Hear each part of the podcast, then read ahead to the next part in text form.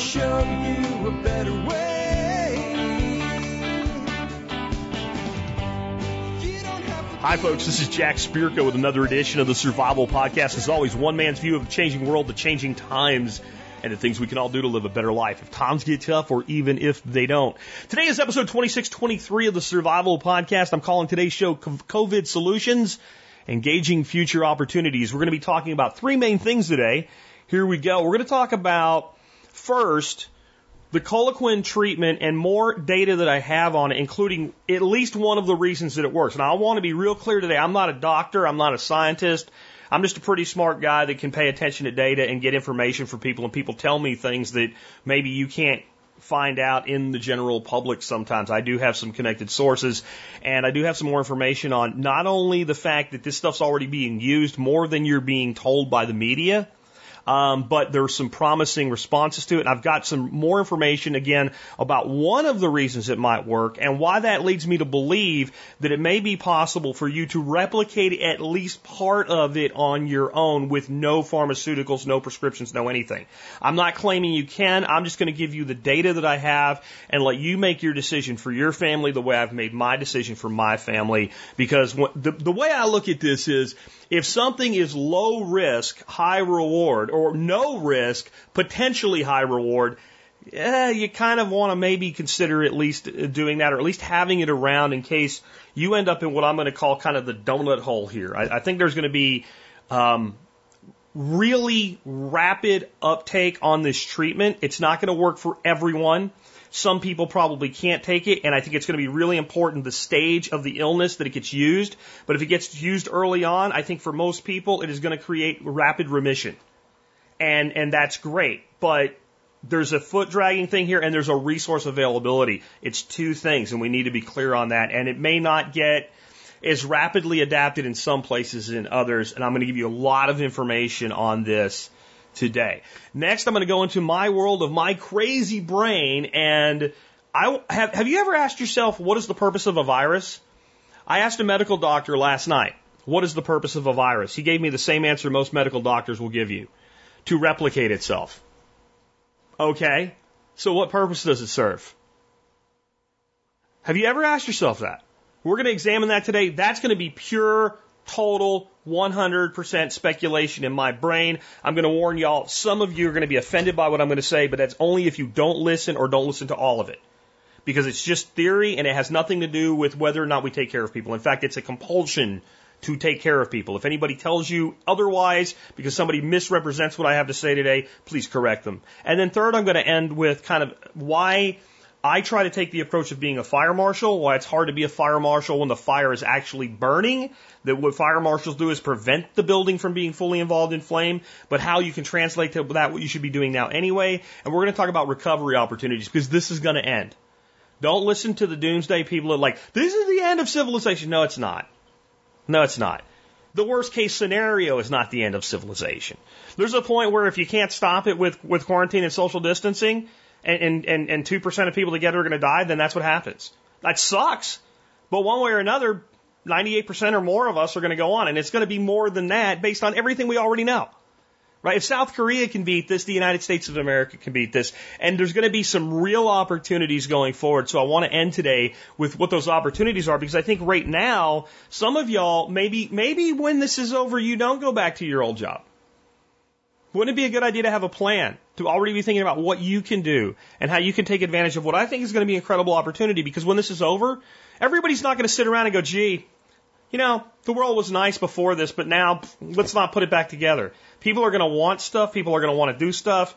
People are people are caged up right now, and you let them out, they're going to do what everybody does when they get out of jail. They're going to go out and enjoy life with a new vigor, and that's going to create opportunities. So it's going to be an uplifting show today.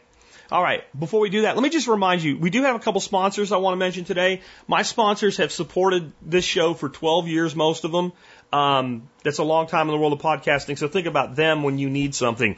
Uh, for sponsor of the day number one today is Jeff the Berkey Guy Gleason. His website is directive21.com. Jeff the Berkey Guy Gleason. You know, if you have a good water filter in your home, you're probably not out buying cases of water right now. I haven't bought a case of bottled water for anything other than a workshop in a very long time. Um, we drink our own water out of our own well. It goes through our Berkey. It tastes great. It's a very, very affordable system. And hey, you know what? We haven't had anybody without grid water um, due to COVID anyway. I mean, there's other reasons your your grid water goes down. Just think about this from water filtration though. You know when you get a boil water advisory yeah, when they do that, there was already a problem. Then they found it. Then you start, see what I'm saying? So water filtration is a great idea. Next up today, knifekits.com. Now, I don't think you're going to be putting a knife together right now to go fight the COVID zombies or anything, but you might be bored and not have a lot to do. Um, knifekits.com, last time I checked, is still shipping. And maybe you get a knife kit or a couple knife kits, maybe some sheath kits, some stuff like that. And when you're bored at home with the kids, Teach them a new skill. Knife, you know, knife making can turn into a side hustle, full time business, or just a lifetime hobby. Check them out today, knifekits.com. All right, with that, let's uh, let's dig on into this. I want to start out with what I have learned over the weekend about uh, chloroquine or chloroquine. I'm sorry, I always say that wrong because I'm a redneck. Chloroquine, specifically hydroxychloroquine and one of the ways, at least, that it is being used to fight COVID, and I say one, and it may be the only one, or it may be one way of multiple ways. I don't really know. I don't think anybody really knows. What we do know is that this is being used, it's being given to people, and it does work. We know that it works. Anybody that tells you we don't have any proof that it works is either misinformed or being inaccurate. That's as nice as I can put it. Most of them are misinformed. I, I'm a big believer and never attribute to malice that which can be explained through incompetence or ignorance. And a lot of people are just re- repeating what they're hearing here. But there's an article out today. Unfortunately, it's all in Korean. I had a trusted source tell me what it says, though. And basically, South Korea has been using chloroquine heavily since February and has plenty of data that it works. In addition to all these other studies. But I started asking myself, well, why does it work? And at least one of the reasons it works, and in the video notes when I'm done streaming, you should be able to find this, and in my uh, notes for the podcast itself at the survivalpodcast.com, I have links to everything that I'm about to provide you in this section of the show. So don't take my word for it. Go look at the professionally presented scientific data. The first thing I want you to look at, though, is a video by a doctor, a medical doctor, that explains how uh, chloroquine works in combination with the very simple supplement you can take anyway called zinc to help fight coronaviruses. And when I watched this video, I had kind of a light bulb moment, and I'll explain how it all connects. Again, you have to take this data and you have to decide what you want to do with it. I can't tell you, like, this works. I don't even know, like, it's not because I'm not allowed to. I don't know if this totality will work or not, where I'm going to go with this. But I just have a reason to believe that it may be helpful, and I want you to know about it. But this is, this is what we do know. One of the reasons that hydroxychloroquine works is it acts as what's known as um, a zinc ionophore. A zinc ionophore. That's a very complicated sounding word, but what it means is your cells are actually pretty difficult for zinc to get inside of. It just they, it, zinc in your body is one thing, inside your cells is another. Now, once we get zinc into the cells, any virus that is what's known as an RNA, okay, an RNA uh, re- replicating virus, when you put zinc in the cells, it slows and or can even stop viral replication. But I want to be clear, your body can be flooded with zinc and only the zinc that gets inside the cell can actually interfere with the viral replication. As I understand, again, watch this video by this doctor explains this. Well, it turns out that of other things that it does, hydroxychloroquine is a zinc ionophore, meaning it helps get zinc into your cells. Now, the next piece of this, there's a doctor who's treating the Jewish community in New York. And he doesn't have any time for anybody to tell him about, you know, the FDA doesn't approve this yet because a doctor, as long as the drug's available, and that's, I think, I'm going to be fair to the government here in a minute, explain why I think they're being a little quieter about this than I would like them to be. There, there is also maybe some good reason for that. But this doctor has been treating his patients, and again, he's a Hasidic Jew, so they are very big on community. They go to their own doctors, they have their own community, whatever. Because they're so tied to community, though, they've had a lot of spread. New York is the epicenter of this. New York has almost as many cases as the entire rest of the country put together. And he's treated, in his own words, now I can't verify this, but I just don't see where this man would lie about this. He made a, a video directly to President Trump. And he says he has treated over 600 COVID, COVID positive patients and had zero hospitalizations. Again, this is a practicing medical doctor treating the Jewish community in New York claims to have treated over 600 COVID positive patients. Now, whether he's diagnosed those as probably COVID or tested them, I don't know. But I do know that testing is going on way more in some areas than you're being told.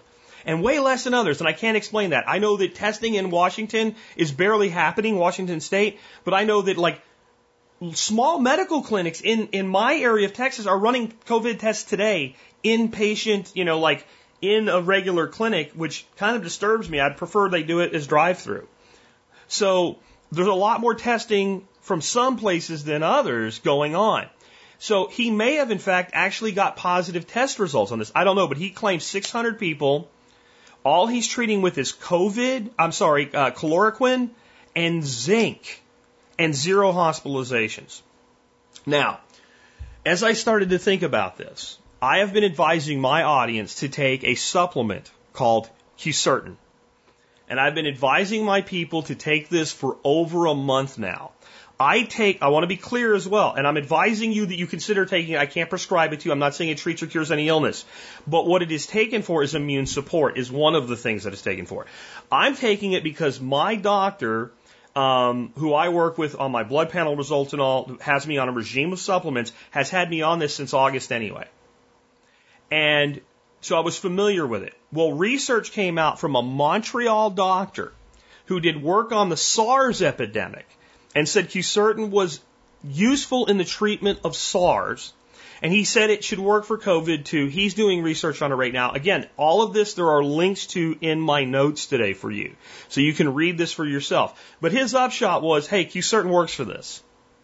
Well, what I've wondered from the very beginning, and my approach has been, look, if quercetin works, it works. If it doesn't work, it's a good supplement anyway. I take it anyway. So it can't hurt.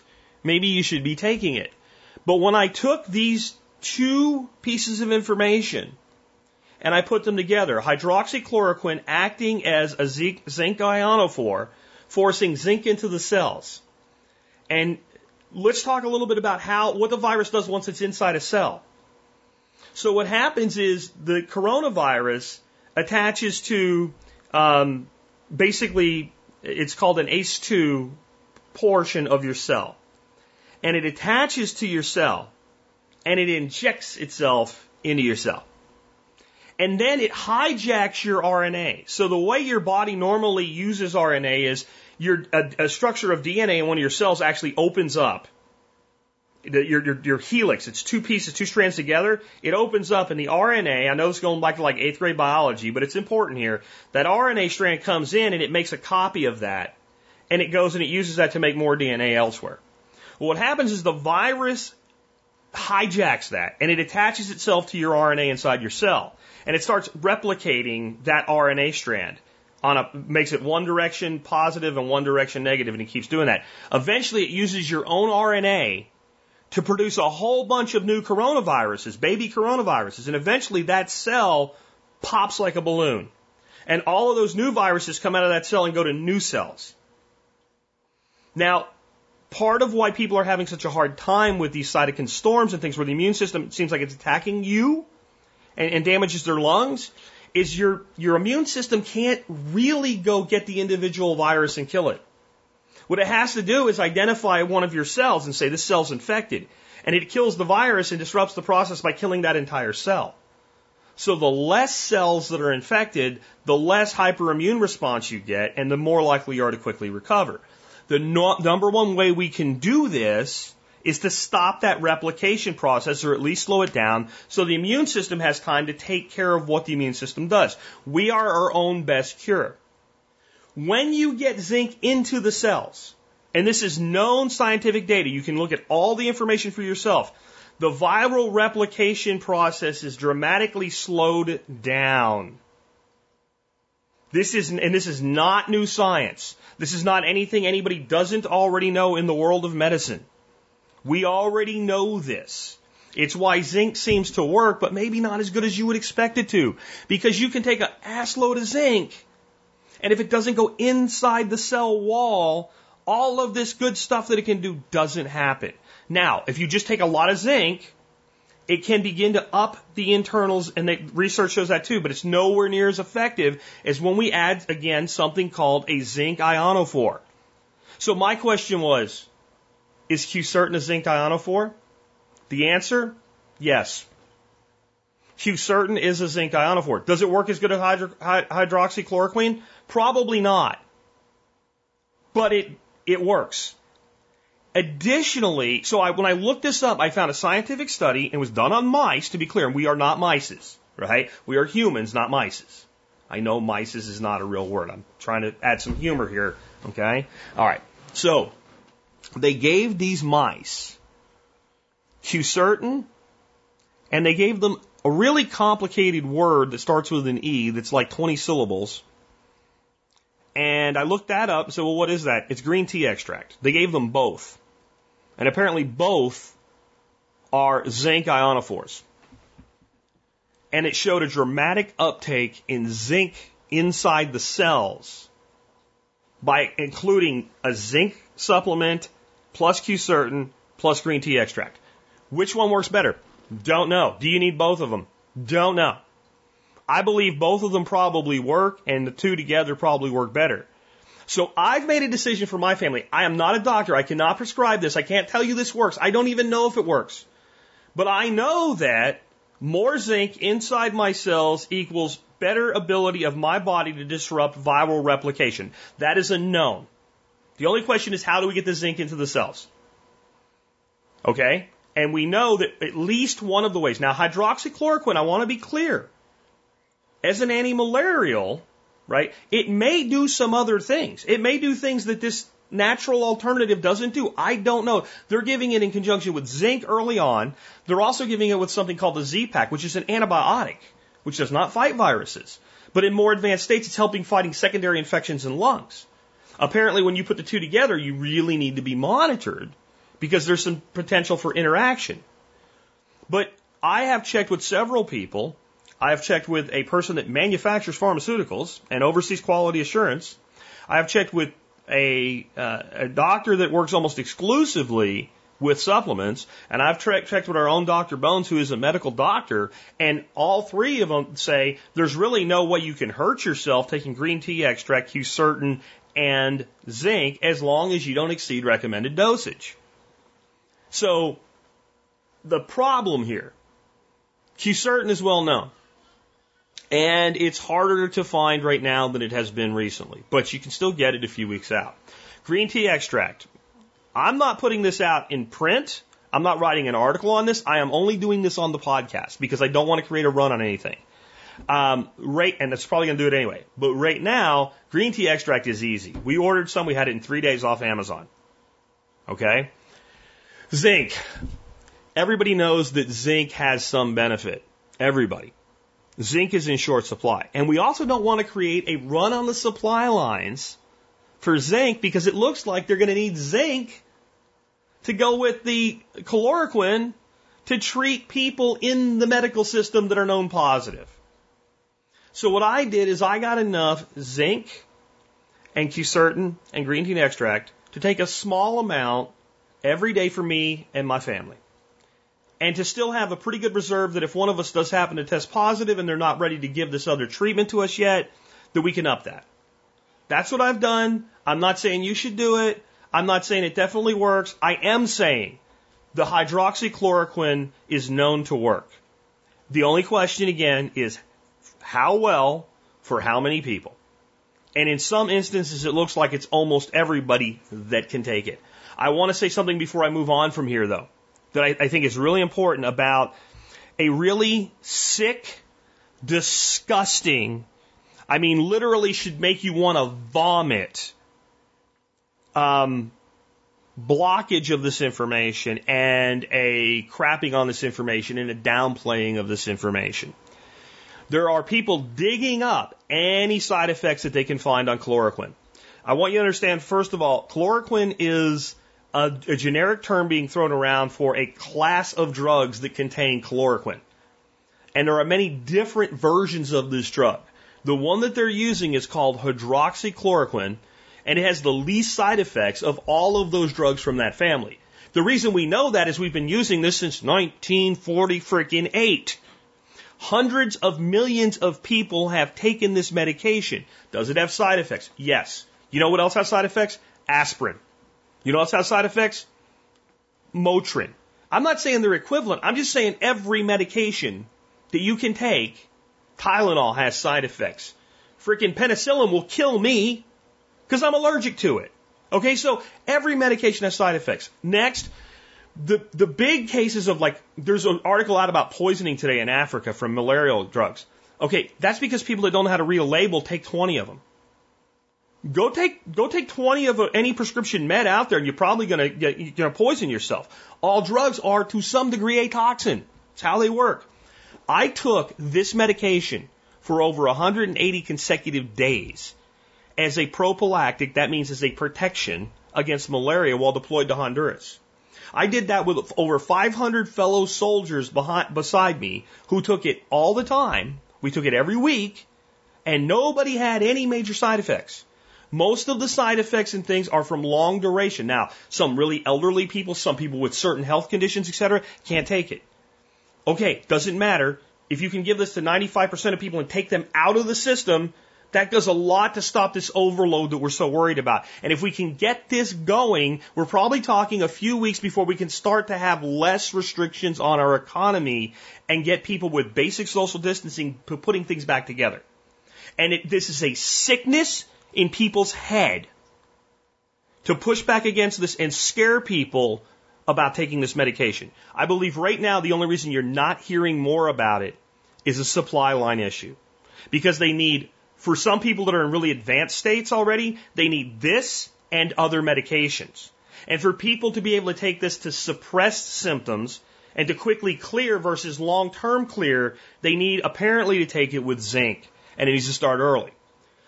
One manufacturer is committed to 30 million doses of this in the next 30 days, but their first deliveries are at the end of the month.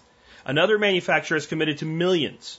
And I know that their public numbers are lower than their actually expected production numbers. And there's at least three drug makers making this stuff in the millions of doses. There's a reason they're doing that. It's not a lie. They're not tricking you. It's not, well, Trump just wants to trump stuff up. It's not any of that stuff. The data about this is not from Trump. Trump's repeating data. The data about this is from doctors. Again, we had an article come out from Korea today that basically said they've been using this as a standard of care since February. By the way, they're the nation with the under 1% death rate from this.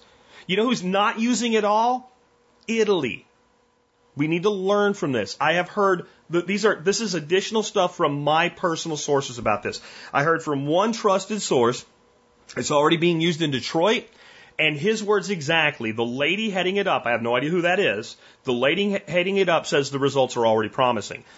Governor Cuomo, who's not exactly a Trump ally, this weekend stated they will start using it on a thousand patients in New York Tuesday. That's tomorrow. And that it looks very promising. This is from a top Democrat governor. This is the other side of the political aisle. This crap suppressing this information and scaring people that like you're going to die if you take this or you're going to kill your family if you take this is reprehensible and sick. Anybody that's a long-term listener knows I am not a huge fan of big pharma, but they are the solution to this right now. There's a lot of things big pharma does, and I'm sure when this is all over, I will have accolades for them, and I will still take them to the woodshed on some of the other things they do. Because when trillions of dollars get involved, all kinds of bad things happen. But again, this is a medication that has been around since the 1940s. It's been taken by millions and millions of people. We know how much to give people. We know what side effects to look out for and we know what to do if they happen. There is, there is nothing unknown about the use of chloroquine. Now, how it's going to work for COVID remains to be seen. And again, my opinion is the only thing that remains to be seen is how effective for how many people. But it is effective. We know it's effective because every doctor that's used it says, by the way, it's effective. The Australian doctor that started using it said it is not a stretch to call it a cure. That's a doctor's words, not mine. That's not a politician's words. That's a doctor who took his patients and said, I'm going to take this data that's coming from, from China, even though I'm not sure about it, and I'm going to try it because I have nothing to lose. And that's the big thing here. This medication, side effects, schmide effects, when we're talking about a 6 to 15 day course of the medication in a known dosage with seven decades of data. No, it's as safe as any other significant pharmaceutical intervention, in my opinion. All right. Anyway, let's move on from there. I want to talk to you guys about something today but again, real quick, just before I go on, I don't have specific dosage uh, recommendations. I couldn't do it anyway if I wanted to. I can tell you that um, WebMD says the maximum amount of quercetin is 1,000 milligrams a day in two doses. Right? So that's what M- WebMD says. You need to make your own decision on dosage. I have no idea. But you need to make sure you're not taking too much of anything. But green tea extract, quercetin, and zinc seem like a reasonable precaution to take, in my opinion. All right, now let's go into Jack's crazy brain theory. I want to be real clear here. I am not saying anything to the effect of if somebody gets this, we should just let whatever happens happens. Because I'm going to use a, a, scary word here in a minute. And it's a, a word that scientists use all the time, but if we apply it to a virus, it might get scary. But I'm just one of these people, I think, you know, and I don't talk about this a lot, but I'm going to tell you guys I, am smarter than most people think. I remember Sheldon Cooper said my mother had me tested. Uh, yeah, my uh, my school had me tested, and I, I'm a pretty smart guy. I'll just leave it at that. And so whenever I see a problem, I think as a systems thinker and I think as a troubleshooter. That's why I love permaculture because it's systems level thinking and it's troubleshooting. We have this problem or this restriction. How do we design around it? So I woke up a few days ago you know, woke up and it was too early to really get out of bed. I mean, it was pitch black out and I wanted to go back to sleep and I couldn't because I'm thinking about all this. And I, a question just kept coming to me. What is the purpose of a virus? Why do viruses exist in the first place? And I said, okay, well, I, the, I can't really answer that question because every doctor I've ever asked gave me the same answer I got last night. Every scientist I ever asked gave me the, the same answer I got last night when I asked a doctor again. What's the purpose of a virus? To replicate itself. That's the only answer that I ever get as to what the purpose of a virus is. Well, what, what purpose does that serve the planet? What purpose does that serve other life? What purpose does that serve ecosystems? What purpose is there? So then I say, well, let's shelve that for a second. And let's ask a different question. What are the functions of biological organisms on the planet? What, and, and how few can we use? Because you can come up with a thousand, right? But how can we can we go down to every organism is one of these things or more than one of these things? And these things all are all things we can look at and go, yeah, that kind of contributes to the entire global ecosystem, the entire global web of life. Well, the easy one, the first one that you can have a, an organism be is a predator. So a lion kills an antelope. Cat kills a bird right? Coyote kills a, kills a rat or a rabbit and eats it. Now, it's not very good for the rabbit or for the gazelle or for the bird uh, directly because, well, it's dead and it got eaten. But predators serve a role. Nobody with a brain wants to eradicate all predators from the planet. And by the way, humans are predators. And if we expand the definition of predator a little bit, you know, herbivores are predators because they consume living things. Cows maintain grasslands if they're managed properly. Buffalo, pursued by predators, move in mobs and actually make grasslands more productive. By eating the grass, they actually make more and healthier grass. So predation, whether it's an animal that eats insects or an insect that eats other insects or a microbe that feeds on other microbes, we can look at that and say, this makes sense.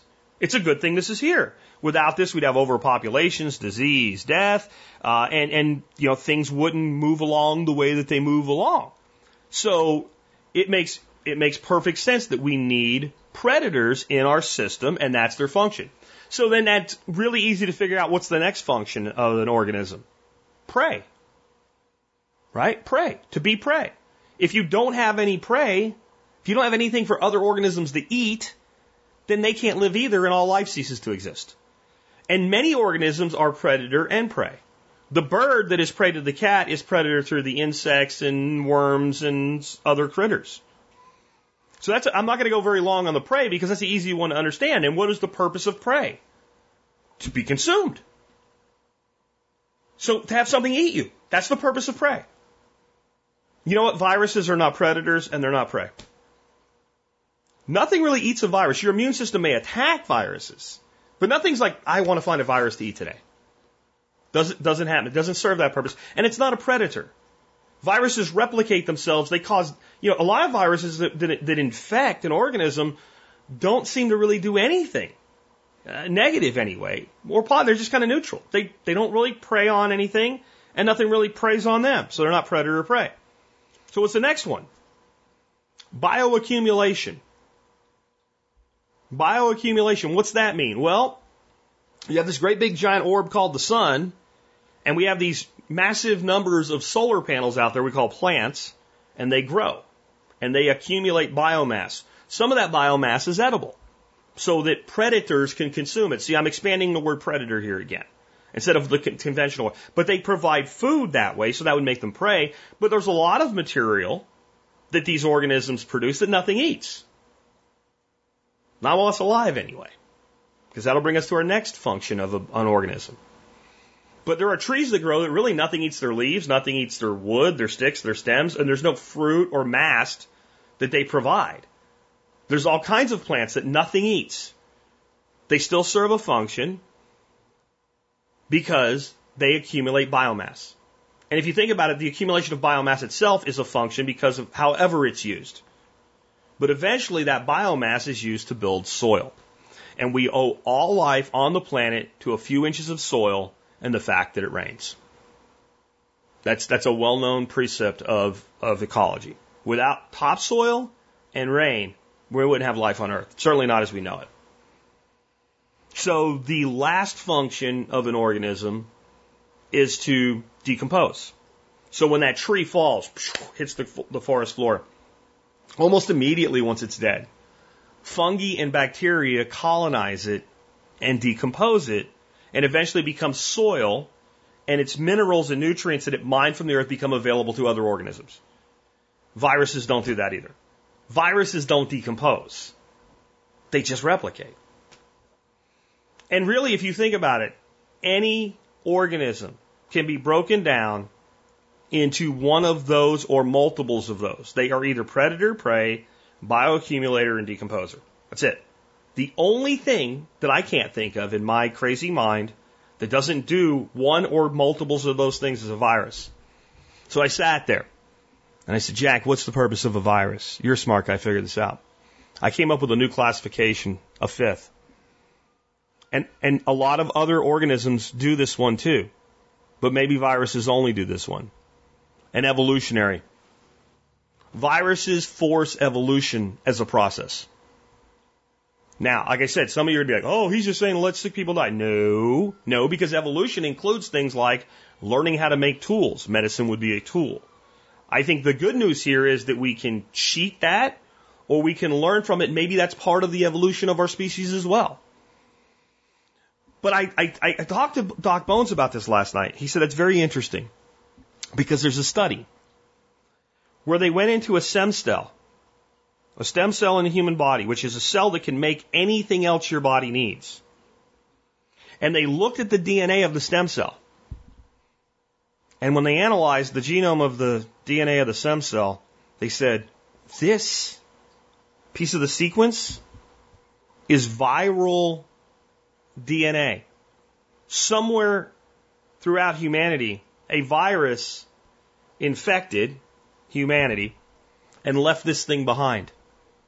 That must be inert. It must not do anything if it's if it's not from humans. So they threw a switch in a laboratory and they shut it off.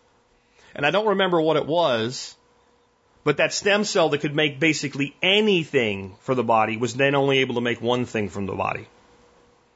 Meaning that part of what we are exists because a virus changed our DNA.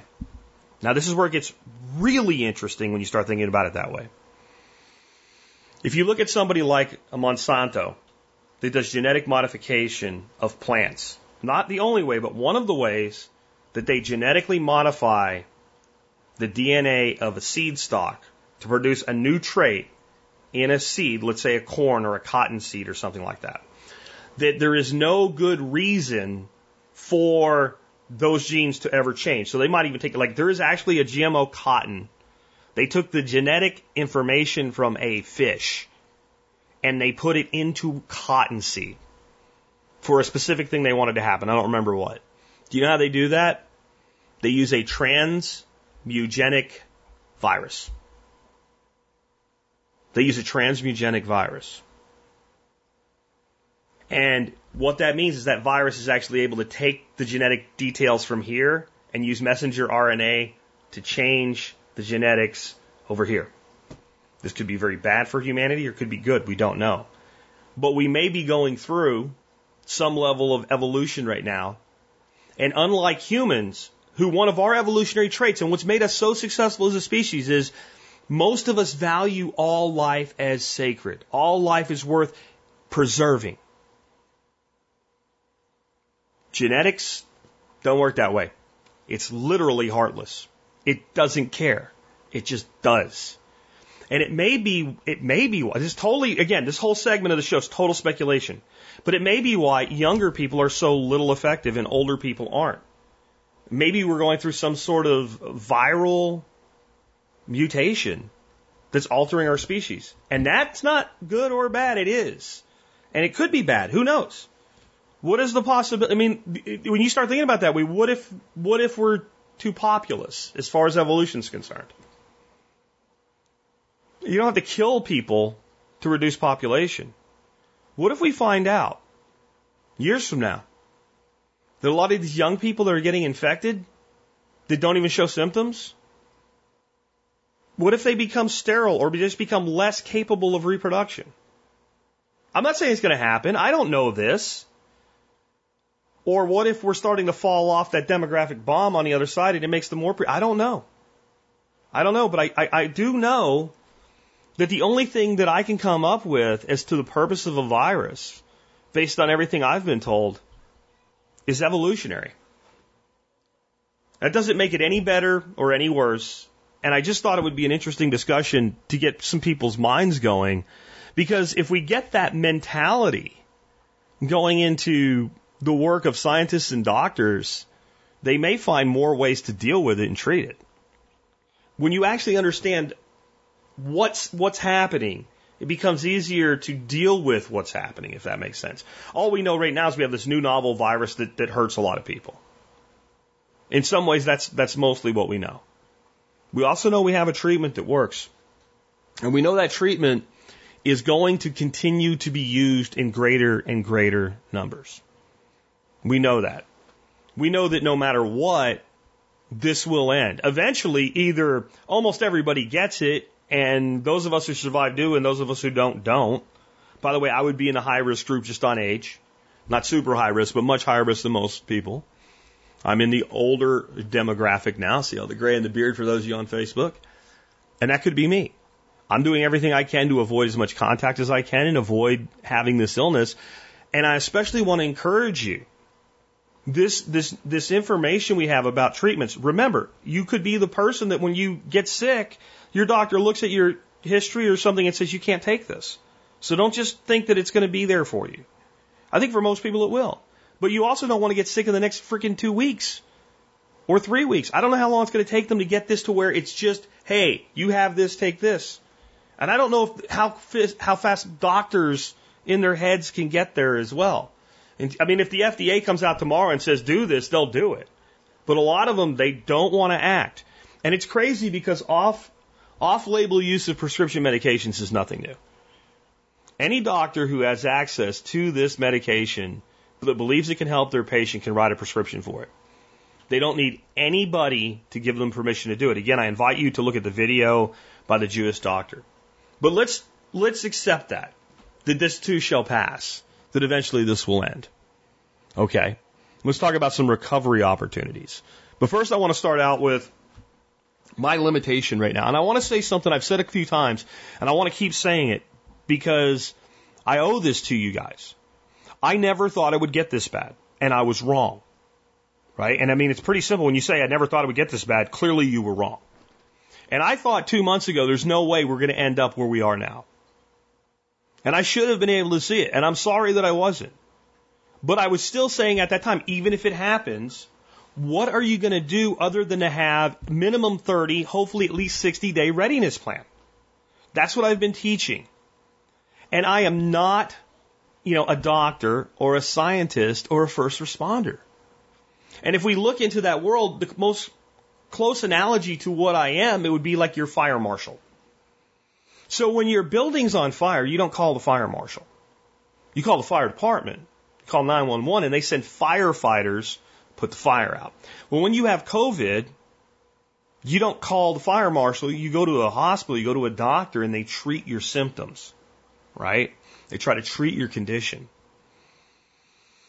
And the time to talk to the fire marshal is before there's a fire, so that you can do things that even if there is a fire, it mitigates them. And what we need to be doing in this society is we need to be developing the mindset that every American should be able to go home and stay there for 60 days. For whatever reason. For whatever reason. And hopefully, most of the time, if it ever happens, it's actually a small number of people at one time that have to do it. And we've been spoiled because we live in a very generous country where generally when people are having a hard time, somebody helps them. But we need a new concept of strategic reserves.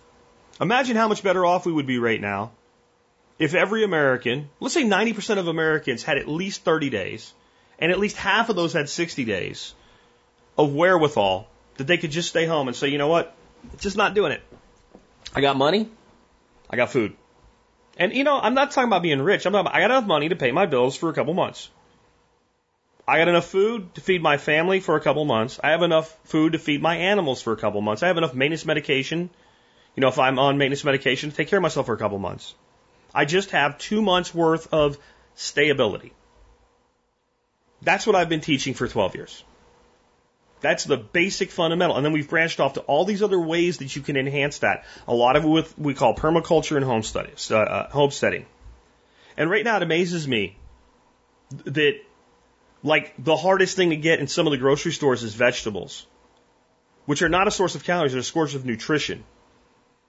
And we don't even have to worry about it. I can produce more vegetables than my family can eat. And that's part of what we teach. But if you need help now, you know, you can do some things, but that's not the easiest thing to do, is it? You need to figure out how to get through now. So if you're, if you're watching this or listening to this today, and this is my, your first exposure to me, I'm going to encourage you again to go listen to episode 2622, which was Friday's episode, because it's all meat and potatoes, nuts and bolts. This is what to do if you were caught unaware or partially unaware. A lot of my audience, maybe they were getting started, they're only up to two weeks. Now what do I do? I've covered that last, you know, the last show, so I don't want to go through the whole thing again today. But I do want to start off from that standpoint of, again, I'm sorry I was wrong and I didn't see this coming to the degree that it did. Of all people, I should have. You can go back and listen to an episode I did on pandemics back in like 2013. And what I describe as the reaction of government is exactly what you see now.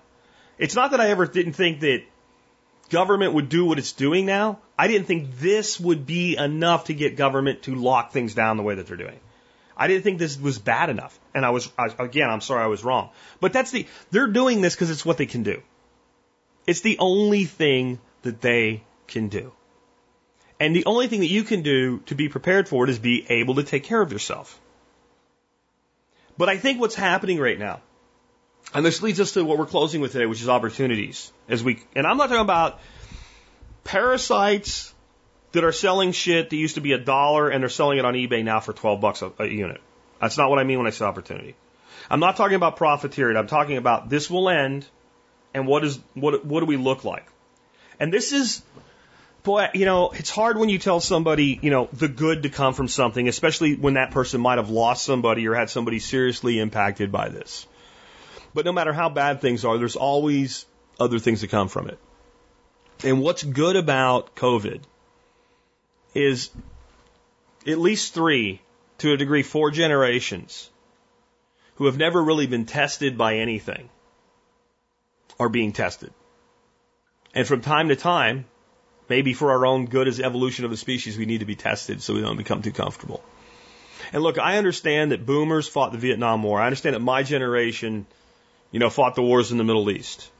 I understand a lot of people today went through the uh, stagflation of the 70s and the recession that went with that. There's a lot of things that have happened that ain't been that great. Dot com bust, stock market drop in 2008. But we've never been tested the way the World War II and Depression generations have been tested. We've never We've never, don't fool yourself. Don't let the people on TV calling the recession of 2008 the Great Recession fool you. You are not being tested the way that your great grandparents were during the Great Depression. You're not being tested the way that a whole generation was tested with World War II, when the whole country had rations on what they could buy. You're not being tested. You haven't been tested till now the way that your great grandparents were during Spanish influenza in World War One. We've never been tested like this. And we look back at those people, and I think most of us have a tremendous amount of gratitude to them that they fought their way through that, that they made the world a better place from us, for us. And we have a tremendous amount of respect. I think back to my two grandfathers who were young men in the Great Depression, grew into young adults, and went to World War II, who fought World War II, and came home and contributed to the greatest expansion this nation has ever seen. I think of my great grandfather who fought World War One for the United States who was a first generation immigrant from the Ukraine. In fact, my grandfather on that side, his, his father brought him here. So they were both actually first generation immigrants. And, and they each fought a different world war. And we're being tested. And that's not necessarily something bad. Because when we come out of this on the other side, voices like mine that have seen cra- seem crazy to a lot of people, be prepared. Be able to stay in your home for 60 days. People actually thought that was doomsday prepper language not very long ago. The world is changing in some ways for the worse, and I'm going to tell you in some ways for the better. We are going to be better for this in the long term, despite the pain. Just like our great grandparents were better for what they went through and our grandparents were better for what they went through. And they didn't all make it. That's part of being tested. If everybody made it, if everybody was fine, it wouldn't be a test. But as we come into this recovery, here's some things that I see that are going to present a lot of opportunities for people. Number one, I think manufacturing in the United States is going to return in a huge way people that fell deaf to the idea that we needed to make things in America, they just woke up. Much of what you cannot get right now, much of what is in short supply is because we haven't been making it in America. And to be fair to other countries, shouldn't they take care of their own first? I mean, if you say, if you say America should care for Americans first, and then care for as many others as we can, but we should fix our own problems, shouldn't every other nation do that? Well, they're doing it. So everything like just direct, like N95 masks, personal protective equipment that our first responders do not have right now, respirators that save lives are in short supply because we're not making them in America. And right now, businesses in America are saying, we can do that. We'll do it. We need to get this done as quickly as possible. We need to not lose sight of it. Next, almost everyone's going to be a prepper after this. Now, don't don't misunderstand me. There's going to be plenty of people that still live way too easy without enough forethought and foreplanning. There, there really will be. And there's going to be places in this country that are not anywhere near as heavily hit as others. Some of that will be climate. Some of that's just population density. Once this really took off here, man, the first thing I said is New York City. Oh my God. New York and the surrounding boroughs. Oh my God. It's, and I said before it had, it's going to explode there. Just on population density. When they were like, no be, no meetings bigger than 500 people in New York City. I was like, oh my, I, I posted on Facebook like, really? Have you ever been in New York City? When I say a block here, I'm not even talking about the whole, like all four corners of the block. I'm just talking about one side of the block. I don't know, a quarter block, I guess you'd call it, like the one street on one, one of the four sides of the block. One street. In most places in New York City, while business as normal is going on, there's 500 people there. I mean, and you look at the size of apartments, you look at how close everybody is. I knew it was going to be bad in New York once we realized how bad this thing was. So New York City is going to be hit harder than Dallas and Fort Worth, where I live. But we're going to be hit harder than people that live out in the sticks, just just because spread is person to person mostly.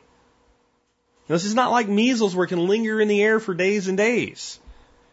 This is comes from your saliva and your your, your bodily fluids and getting into other people's nose, mouth, and eyes. So we, you know, it's going to be different everywhere, but most people are touched by this in some way. This is the first time the whole country's been touched by something like this since World War II. Even Vietnam. There were plenty of people, they knew somebody, but there were plenty of people, nobody in their family. You know, it was just a story on TV. Gulf War, definitely, that's the case. The, the modern wars, definitely, that's the case. Even people that know somebody, like, so we've lost so few people in reality in combat compared to something like World War II. In World War II, we had rationing nationwide. Not to the level they did in England, but we did. Remember my grandparent, grandma, grandma telling me you couldn't even get pantyhose. I mean, not that I would care, but I mean, that's pretty basic. I remember my grandmother telling me in some parts of the country, because they were worried about being bombed, if you drove a car at night, you had to have the top of your headlights painted. In some places, all the windows had to be closed, lights out by a certain time. Like, it affected everybody. So, the fact that this affected everybody is going to wake up a large majority of the people. That means everybody is going to be on some level of prepper. At least when you hear something might happen, they're going to take it a little more seriously. Well, that's opportunity because those people are going to need help. They're going to need supplies. They're going to need a logical, rational way to do this without everybody freaking out and trying to go to super prepper at one time. You don't need to be super prepper. I'm telling you, you get to two weeks as fast as you can. You do the same thing and you're at a month. You do the same thing one more time, you're at 60 days. If we have 60 days of what I call st- real strategic, distributed uh, strategic reserves in our homes in America, imagine how much easier we could get through something like this. There's another pandemic, and there probably will be someday, we could stop it but cold. Next, gardens, poultry, CSA type businesses, farming with local distribution. This is all about to explode. This is all about to explode. Because right now, how many people are out there going, gee, I, I, you know, I saw all those things about people on TV. They have these little local farms, backyard spin farming, greenhouse growing, hydroponics, indoor growing, all these different ways people grow food, selling to their local communities. Gee, I wish one of those was here now. How much more receptive will people be to, hey, guess what? We're starting a little small backyard farm right now. We're going to do a share of vegetables once a week for 30 bucks. Would you like to sign up? People that would have said, nah, I get it cheaper at this grocery store. You don't think they're going to be more receptive to that right now? You don't think that more small governments that restrict this type of thing, that say you can't have a chicken or you can't have a farm, are going to be like, you know, um, maybe that was a bad idea. Maybe that was a bad idea. Now, look, I'm not going to say every every every community is going to become libertarian to this stuff overnight, but I am saying the reception is going to be much better, Much, much better. So you need to start thinking, what is the garden or poultry or CSA type or farming with local distribution business that I can either start or, or buy from? How many, do you, you know, some of you maybe what you're going to look to is, well, there's this person in the neighborhood that kind of like grows a great big garden right now. You know, if 10 people or 20 people went to them and said, we would all buy stuff if you would go bigger, they might say, well, I can do that. Or they might say, well, here's what I need to be able to do that. True community supported agriculture, where the community literally figures out who among us or whom among us is best to do this. How do we support you and get you going? People building templates for this. So then when somebody's like, I want to do this, I don't know how. We call it a business plan in the business world. None of this is hard. A lot of it's difficult to do, but it's not hard, as in there's no understanding of how to do it. So I think there's a massive plan there. Business planning. How many businesses were caught unaware here? I think it's going to become the general course of business that is part of your strategic business plan. You have a plan. What do we do if we have to shut down for 30 days or 60 days? Most businesses have no plan for that. What if you're good at that? You can be a consultant and help businesses do that. What if you're inside your own, like you work for a company right now that makes it through this? You might want to, you might want to start doing your logistical planning for what your company can do, and you might want to stick your hand up as someone that volunteers within your company to help make this happen when this goes away. So that this doesn't happen to your company again. You might want to develop the skill set right now. And you might want to think about exactly how do you set up a business in your world. Because the one thing I can tell you about anybody out there that's employed, you're employed in a niche of a niche. There's something about what you do that's unique. Even if you're like, well, I'm a nurse. How many nurses are there? You know, I don't mean body count. I mean, how many kinds? You're a surgical nurse, you're a scrub nurse, you're an ER nurse, you work in an outpatient clinic. You work in an elective surgery. I mean, you see what I'm saying? There's like dozens just of nurse, niche of a niche. You're a computer operator. What kind? You know, in what sector? You're a, a, a recruiter that recruits people into a, a business, or, or, man sorry, into a position. One of my companies I was a partner in, we did technical recruiting. You need a guy that can work on a 20 year old software system in Singapore tomorrow? We can get you one. I know you have lots of people in Singapore that are really smart, but they don't know this legacy system. We can find you one and have them on a plane tomorrow.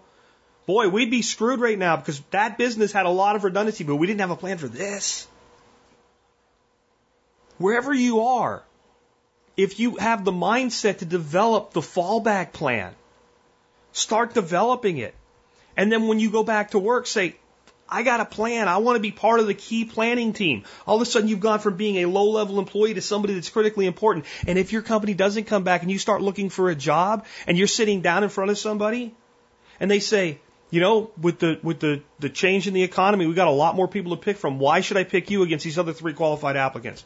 Because not only am I qualified, I'm already developing redundancy planning in case this happens again, so that I don't lose my job and so you don't lose your company. You don't think I'm going to hire you if you tell me that and nobody else does? You don't think I'm at least going to actually look at what you have to say and consider you more deeply? You need to be thinking about the other side of this right now and what you're going to do when it hits. Because there's no guarantee you're going to have a job. There's no guarantee they're going to fix everything. They're not, there's a guarantee they're not going to fix everything. I personally feel the recovery will be faster than most people think right now, but it's still going to leave people behind. You want a competitive advantage. You think about how you fit into this new reality with what you know. Next, radical transformation of education. I've been actually forecasting the death of higher education as we know it for a long time. Liberal arts degrees and stuff like that. People spending eighty, one hundred and twenty thousand dollars to come out with a degree that, you know, doesn't make them marketable.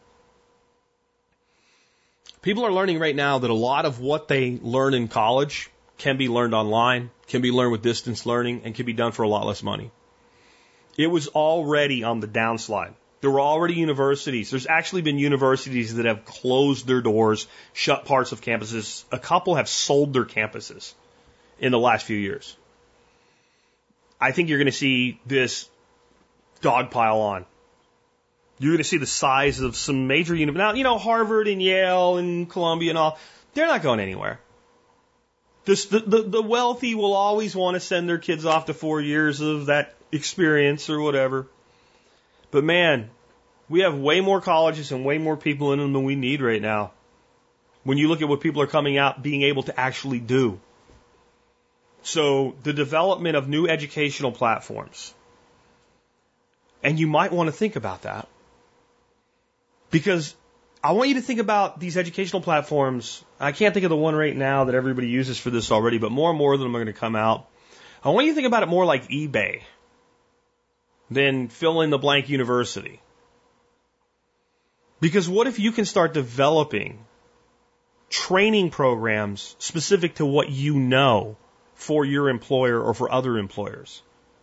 And one of the things you can go to them with is, I understand that you need 20 people that can do this. I have a course that teaches people how to do this.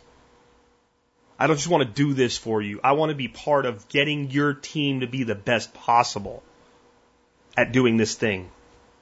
And you got to think about it a hundred, like don't, don't drill down into only what I'm saying in each of these areas. Expand it.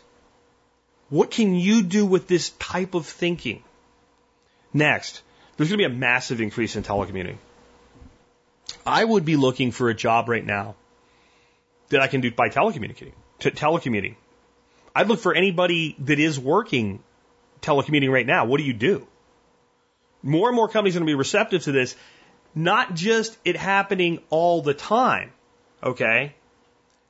You know, where the person always telecommutes, but gee, we want to be able to have our people telecommute. Even if most of them still come to the office on a daily basis, because if this happens again, we want that to be part of our of our response to the situation. And I think that it's going to be a great time to find a job where you get to telecommute even when times are good.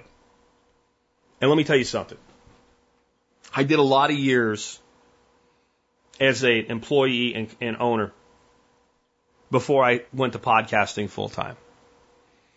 And I did a lot of those years as a telecommuter. It's way better. It's so much better. Telecommuting to work is so much better than having to go to an office that I would compare it this way. If you've ever flown coach on an airplane, and flown first class. The difference there, telecommuting is better than flying first class instead of coach. If you've ever gotten stuck flying coach on an airplane, in the middle seat with three seats, in the very back of the airplane where the seat doesn't recline, versus sitting in the best first seat off the plane and on the plane for first class, it's, it's better than that differential. And now imagine you fly every day. That's how much better it is. So telecommuting is going to be an opportunity for people that can empower it, enable it, train workforces to do it, all different types of entrepreneurial things. But it's just going to be an opportunity in of itself. And it's, again, it's so much better. Let me tell you what it isn't before you delude yourself. It is not a valid child care um, solution. You cannot take care of young children and telecommute and do your job. Unless maybe you have a job that is a 20 hour a week job, and then you probably can. But you know what? Once your kids get to the point where you can say, hey, Johnny, do your work online, yeah, it kind of is. It kind of is at that point. So, uh, massive increase there. And the last thing I want to say, though, about this in this segment is beware of prepping for the last disaster too specifically. You notice what I didn't say? I didn't say everybody, when this is over, should get ready for the next pandemic.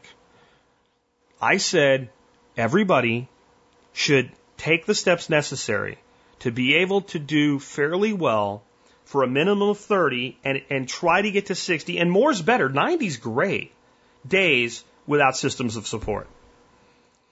I have said, again, for 12 years now, we do not prepare for specific disasters. We prepare to deal without systems of support. Because what's going to happen when this is over is everybody's going to have N95 masks in their closet and rubber gloves and hand sanitizer and bleach and probably, probably some nutritional supplements, and maybe even, maybe even some medications. And everybody's going to be ready for the next pandemic. And you know what? If everybody's ready for the next pandemic, we'll be better for it. But we won't be as well off as we'll, we'll be if people are just more mindset of, I am prepared to be at home with my family a month, two, three, whatever it is. I'm prepared for that. I'm prepared for that. That's the mindset I've been trying to teach America. And we need, we, God, please America, listen to me. We cannot let this horrible thing that's happened to us not give us this one freaking gift. There's one thing we can get out of this that there's no reason not to get. One. Never again. Now, that's fanciful. Because sooner or later, people forget. We did. Never again in our lifetimes. That we can do. There will, you know, if we have enough good times in the future, the fourth turning will occur again. And eventually, all of us old folks will be gone. All of our kids will be gone. Our grandkids will be old people that barely remember this because they were too young to really take in what it was. And no one will listen to them just the way nobody listens to us today. And it'll be forgotten. But if you're 20, you can be part of this being not, not, not in my lifetime. Never again. Never again will we be caught disunaware to the fact that things can go wrong on this level of a scale. And whether we like how it came or not, that's a gift. I grew up sitting on my grandfather's knee, my old Ukrainian grandfather, sitting on his knee on weekends. And he would tell me stories, you know, the old fables. And one he told me every weekend, it seemed like, was the ant and the grasshopper.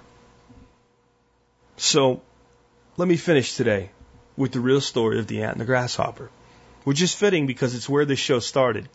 It's where I started, was telling that story a lot. It's time to tell it again.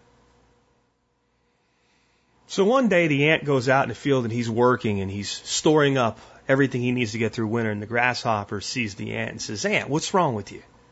Grasshopper, or the ant tells the grasshopper, look, these days of summer are going to end.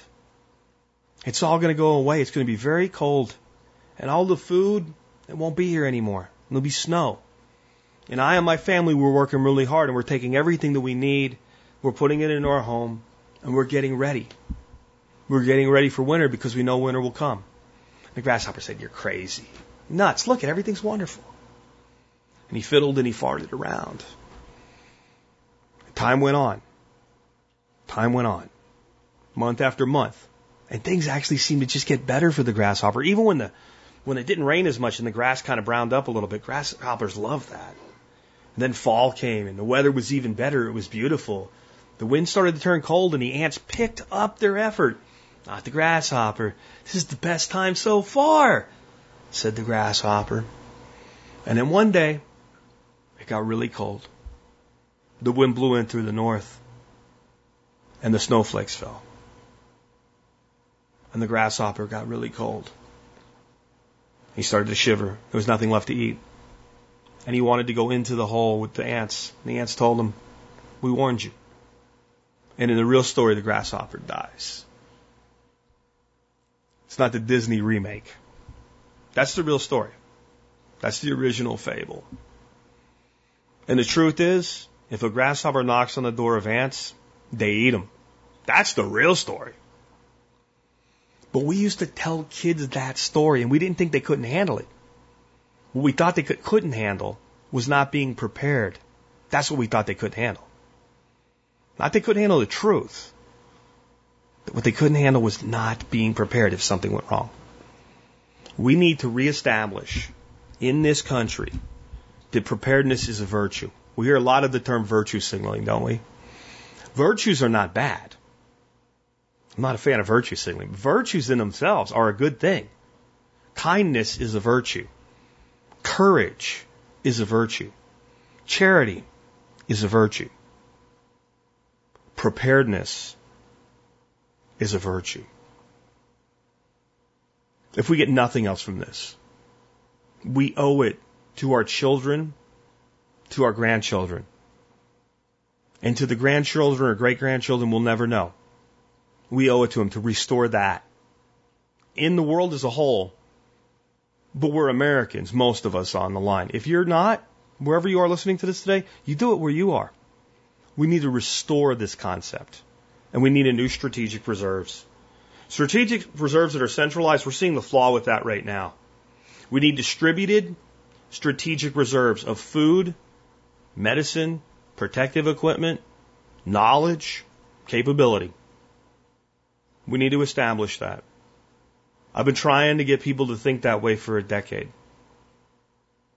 I think reality is a better teacher. And I think it's coming. I appreciate you being with us today. Thank you to all of you on Facebook um, who are here for the live stream. As I wrap up the show today, I'm going to go ahead and kill that stream and upload it for you guys. Um, everybody else, uh, you hang on and we'll go through our closing segment here.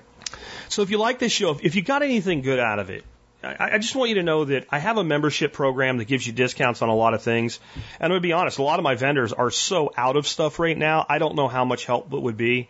Um, but I do a membership program, and I'm going to have a, um, code in the show notes, and that membership's usually $50 for a year. I'm going to offer that membership for the next 30 days to anybody that wants it for 25 bucks. Um, you can get it for 25 bucks. Try it out, and if you don't like it, cancel. If you really don't like it, you can cancel and you can send me your money back. All you got to do to do that is go to the survivalpodcast.com and click on members. And um, I appreciate any one of you that supports my show that way. It's the primary way that we've taken care of things uh, again, for over a decade now. And uh, I've had very few people say that it's not worth the money uh, over the years. Uh, it does some other things, but the main thing it gives you is discounts to people that sell the type of things that we talk about here. The other way is you can do your online shopping at tspaz.com. That's T-S-P-A-Z, tspaz.com. Um, if you, uh, if you, if you, if you check out tspaz.com, you'll see all the things that I recommend and as long as you start your shopping there, you help us no matter what you buy when you shop online. Today's item of the day is kind of a weird item of the day, given it's the middle of a pandemic, um, but it is a. Uh, it's called uh, flour sack towels. They're made by a company called Utopia Kitchen. The main reason I've recommended them in the past, I teach a lot of homesteading and stuff like that. And one of the things I teach is people to cook their own food and make things really, you know, great. And I teach a method of making a really simple cheese-like product. It's really a yogurt. But basically, you put yogurt in uh, cheesecloth and you strain it, and then you mix other things in it for flavor, and it thickens up and gets tangy. And you kind of use it sort of like cream cheese. It's also known as lebna. It's called yogurt cheese. You, and there's a lot of recipes in the write up today.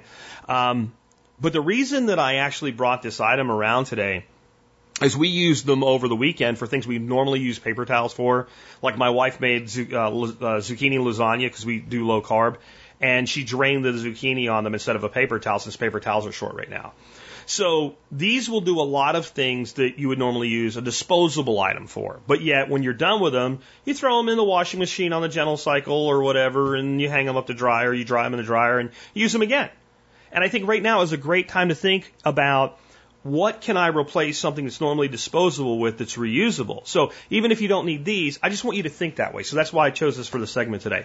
That brings us to um, our song of the day today. And song of the day today is the beginning of what's going to be Kenny Rogers week. And the reason John Adam decided to do Kenny Rogers week this week is, of course, um, Kenny just passed away.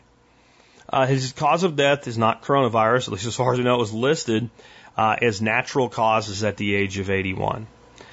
And if you're around my age, you know, mid tier Gen Xer, almost 50 now, um, it, you know, you, it's almost impossible that you grew up without Kenny Rogers having some impact on your life.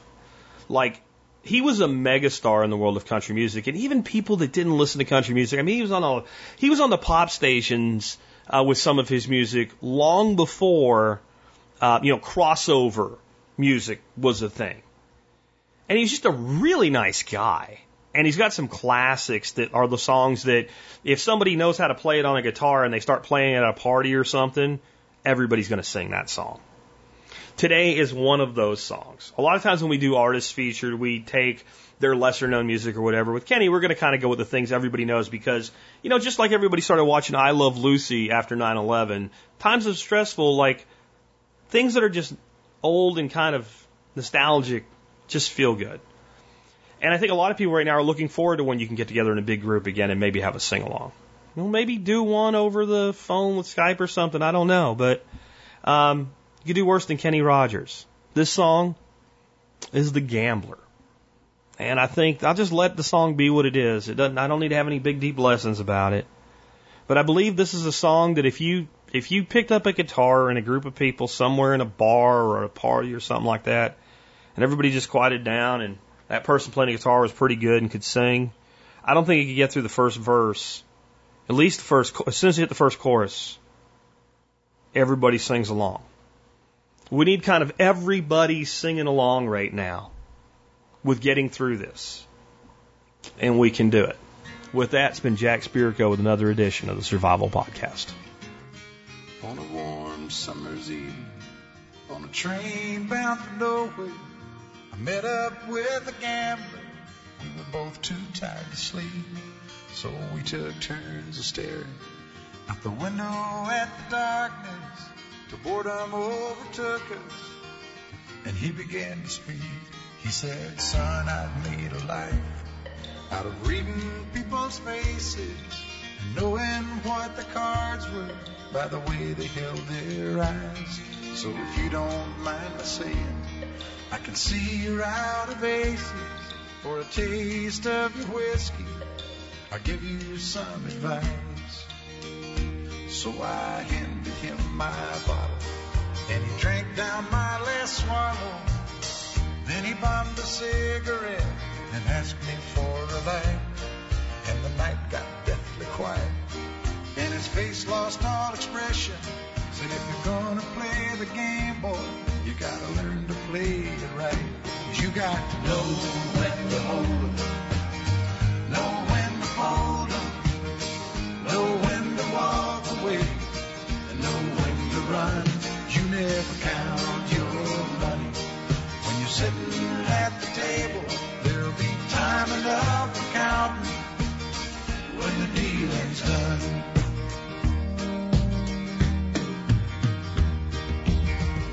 Every gambler knows that the secret to surviving is knowing what to throw away, knowing what to keep. Cause every hand's a winner and every hand's a loser. And the best that you can hope for is to die in your sleep.